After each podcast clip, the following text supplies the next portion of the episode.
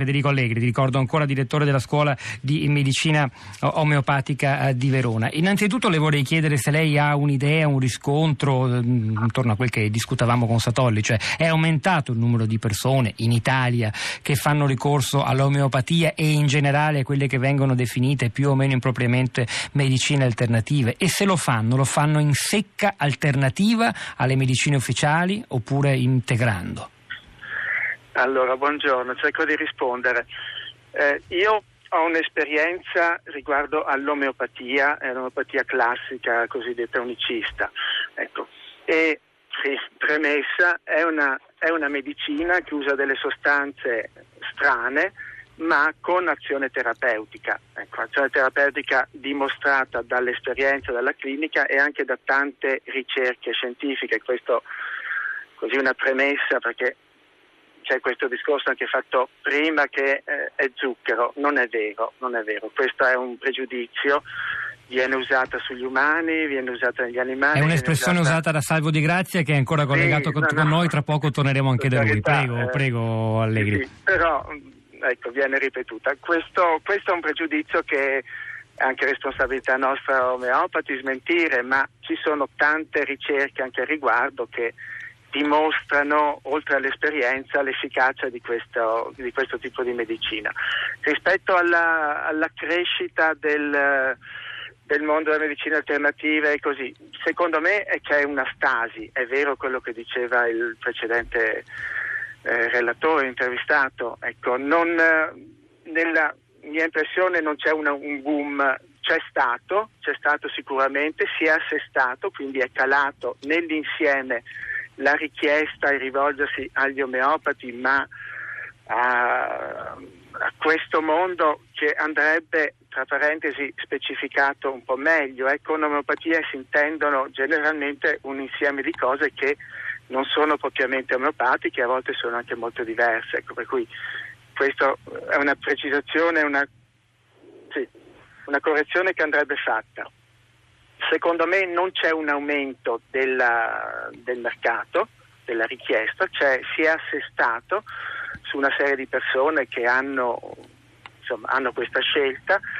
Le patologie però che vediamo uh, sono via via più gravi. Ecco, patologie gravi ne vediamo tante, tra cui anche di tumori. L'approccio generalmente è quello di una integrazione, di un sostegno, di un, un aumento della qualità della vita, non, a, non solo attraverso l'ascolto, la parola, ma proprio attraverso delle sostanze che hanno un'azione medicamentosa. Cioè lei personalmente, se si trova davanti da direttore di una scuola di medicina omeopatica una persona con un tumore, gli consiglia la chemioterapia o no? Quando, quando sia indicata dai medici, dagli oncologi a cui questa persona si è rivolta?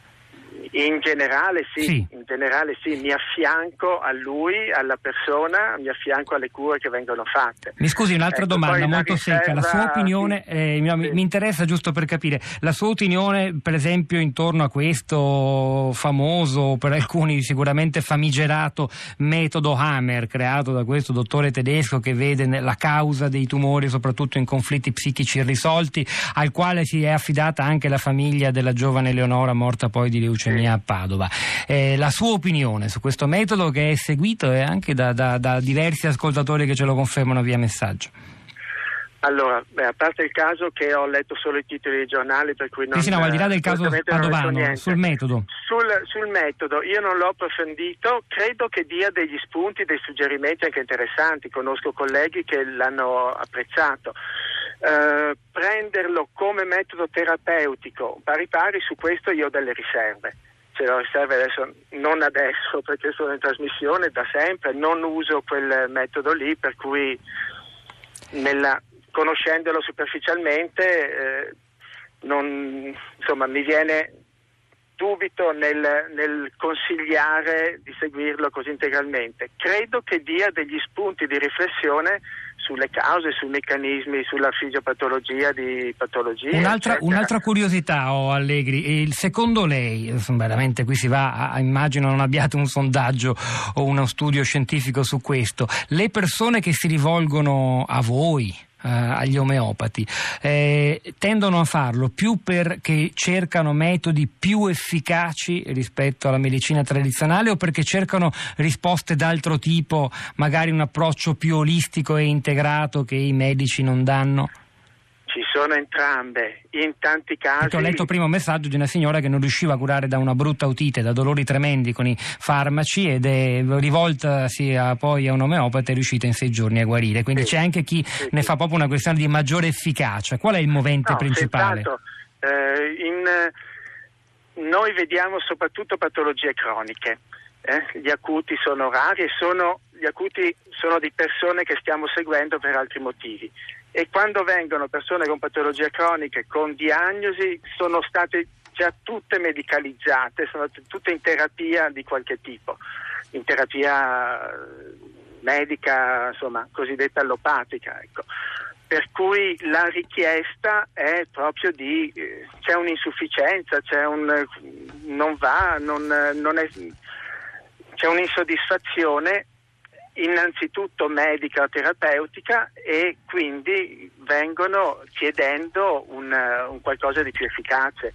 C'è anche l'ascolto, c'è la presa in carico, c'è, eh, c'è la, una domanda di senso.